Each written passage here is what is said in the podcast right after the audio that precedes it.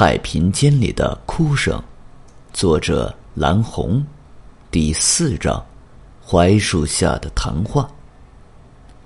方俊留下了他的名片，然后小声叮嘱院长黄婉平几句。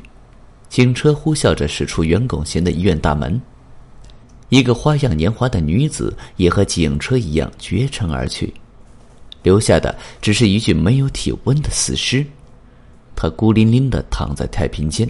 平视着上方黑俊俊的天堂，他身上包着裹尸布，还穿着生前那套服装，那是一件翠绿色的睡袍，上面有花、有草、有喜鹊。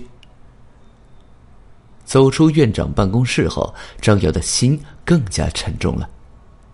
他走下门诊楼，右拐，不知不觉竟然鬼使神差的走到那一排砖房面前。最为一间正是医院的停尸间。黑釉色的厚重木门，灰褐色的砖头砌起来的墙显得牢固而肃穆。砖隙间长出绿色苔藓，斑斑驳驳。一株苍老的大槐树蹲居在砖房旁边，遮蔽上头的一方天空。张瑶望着这道木门，一阵心酸。李小小恬静的脸庞再次出现在他的脑海。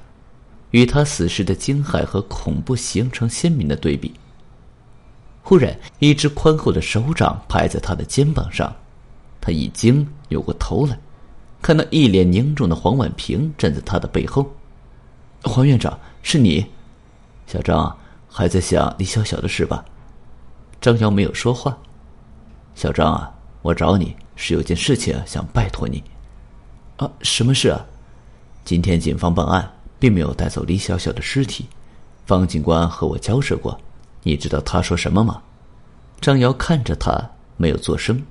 黄婉平若有所思地说：“其实，就算是警方不插手这件事，我想作为医院之长，我也有必要搞清楚这件事。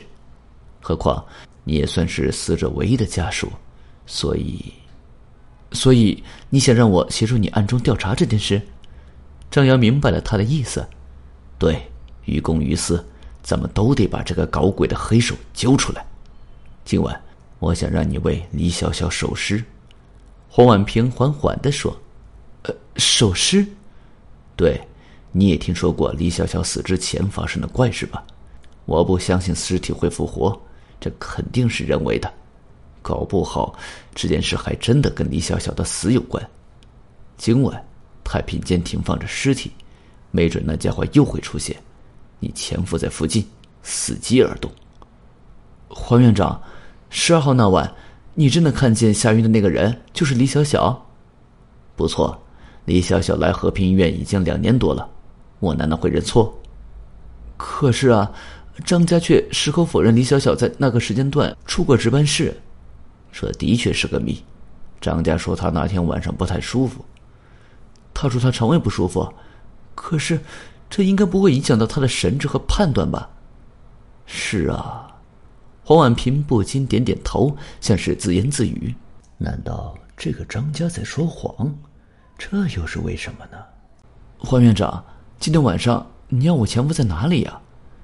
啊，这个太平间的隔壁，以前是医院一位叫李天成的守尸公主的，后来呀，她过世了，这间房就一直空着。医院也暂时找不出人来看守，今晚你就睡在那里，你愿意吗？张瑶看着面前这个男人，他仅六十岁，但他的腰杆挺得笔直，他的双臂已有些斑白，眼睛里是难以言说的疲惫，却又透射出一股蜥蜴之光。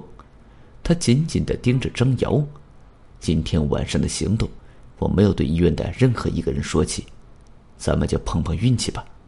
我怀疑这个幕后黑手就在我的身边，这也是我找你的一个重要原因。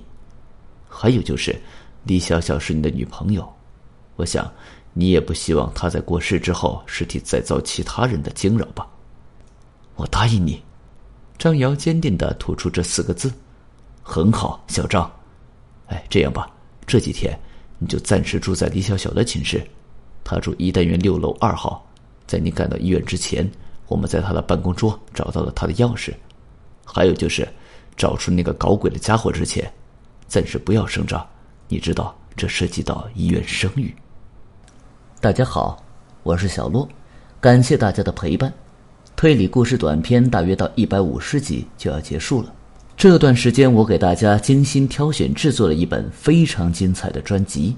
原作者是台湾作家侯文勇先生，作者用独到犀利的视角品评剖析《金瓶梅》，文笔诙谐幽默又不失严谨，非常有意思，请大家多多关注与期待。